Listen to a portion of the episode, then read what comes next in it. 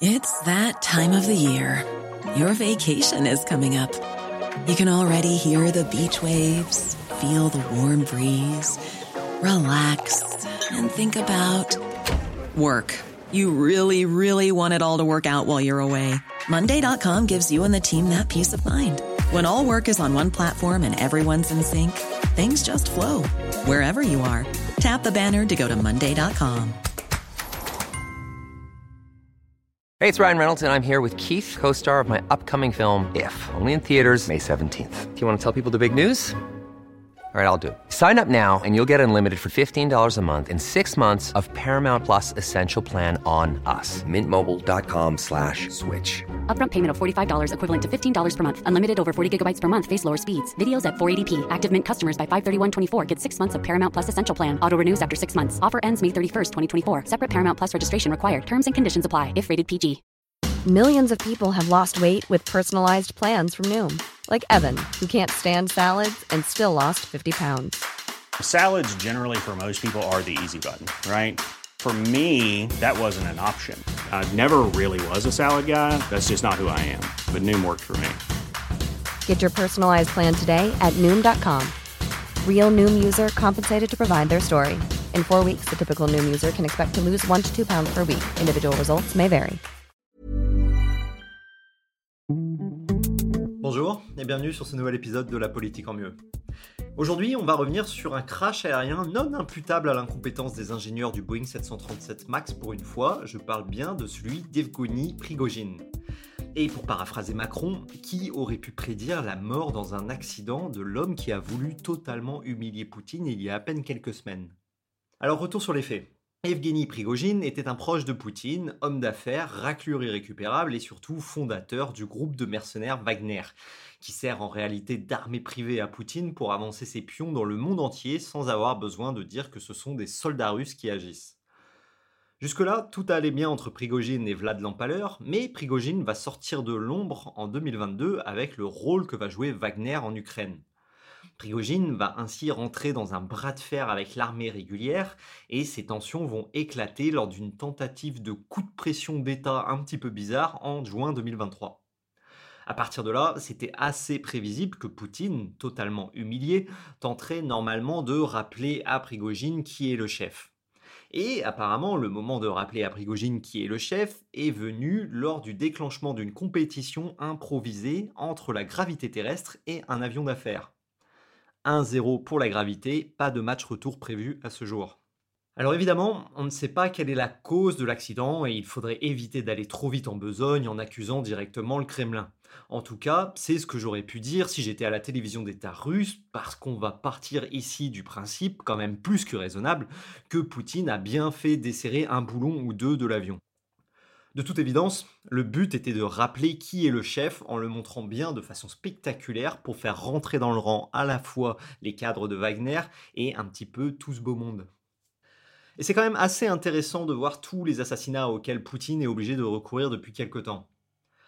Alors on va faire une petite liste de quelques-uns des noms qui ont pu bénéficier récemment du suicide assisté à la russe. Et vu que Poutine fait les choses bien, ils sont généralement tués avec femmes et enfants. Depuis le 1er janvier 2022, on peut par exemple citer Leonid Schuman et Alexander Tchulokov, deux dirigeants de Gazprom. On a aussi Mikhail Vatford et Vassili Melnikov, des milliardaires. Et il y en a comme ça une quinzaine d'autres en incluant le patron de Wagner, qui est donc le dernier en date.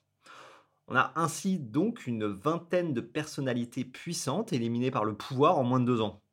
Il y a donc vraiment quelque chose de systématique dans le fonctionnement du Kremlin actuellement. Évidemment, quand on parle de tout ça, il y aura toujours deux types de réactions à ne pas prendre au sérieux. La première, c'est de dire mais les démocraties c'est pas mieux, nous aussi on fait tuer tout le monde, blablabla. Alors évidemment, des fois la raison d'État impose de faire des choses moches en démocratie et d'en passer par l'élimination de dangers pour les intérêts les plus suprêmes de la nation, même des intérêts démocratiques.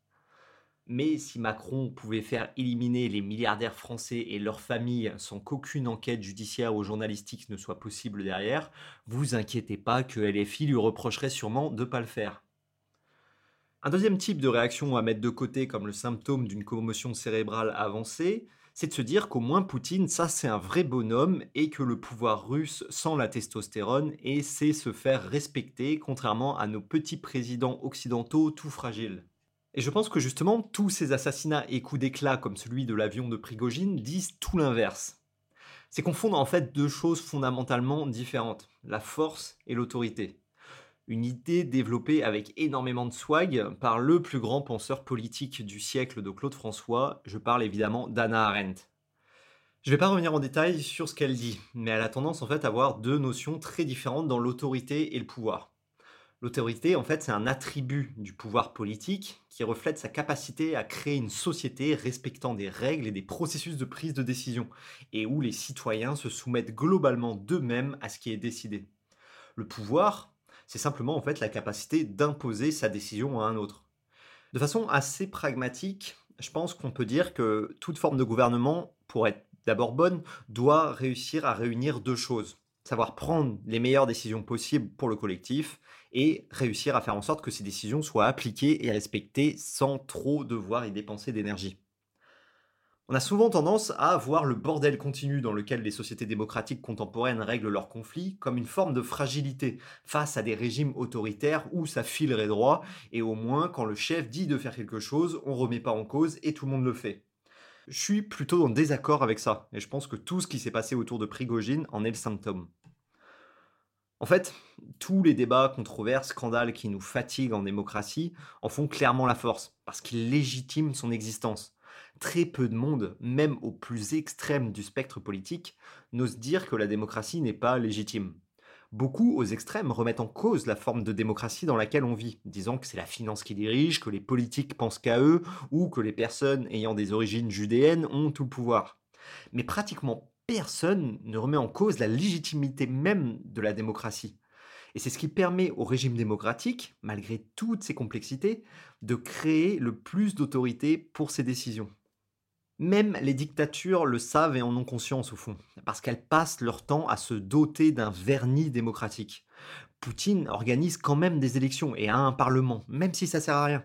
Même le Parti communiste chinois a publié un livre blanc en décembre dernier pour expliquer pourquoi la Chine est une démocratie qui marche bien mieux que les États-Unis. Tout ça montre en réalité la fragilité des régimes autoritaires, qui n'ont d'autoritaire que le nom. Ils ne reposent pas sur l'autorité, mais sur la puissance. Leur autorité ne vient pas naturellement du fait qu'ils s'inscrivent dans une légitimité historique et philosophique. Ils se reposent sur le pouvoir, la force brute. Si vous devez assassiner par dizaines des hommes d'affaires dans votre pays pour garantir votre maintien au pouvoir, c'est que ces gens menaceraient votre pouvoir autrement. L'assassinat de Prigogine est une preuve de plus de la fragilité des régimes autoritaires comme celui de Poutine. Poutine sait qu'il n'a pas de légitimité démocratique, même en tentant de s'en créer une par des élections factices. Poutine sait qu'il n'a pas de légitimité historique, car son régime ne s'appuie ni sur le sang des Romanov, ni sur la gloire de l'URSS.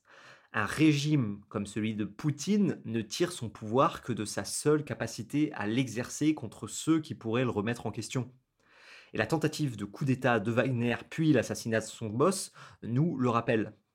Et même si j'ai fait un big up à Arendt au début, c'est bien Rousseau qui l'avait le mieux exprimé avec sa punchline posant que le plus fort n'est jamais assez fort pour être toujours le maître s'il ne transforme sa force en droit et l'obéissance en devoir.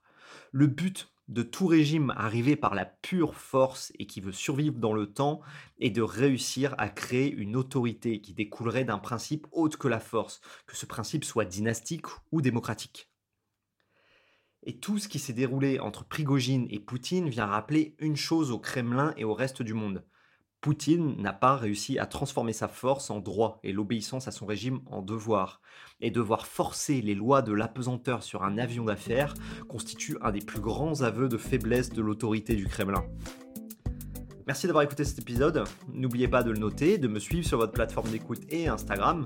Prenez le train plutôt que l'avion, Poutine ne les fait pas encore dérailler et je vous dis à la semaine prochaine.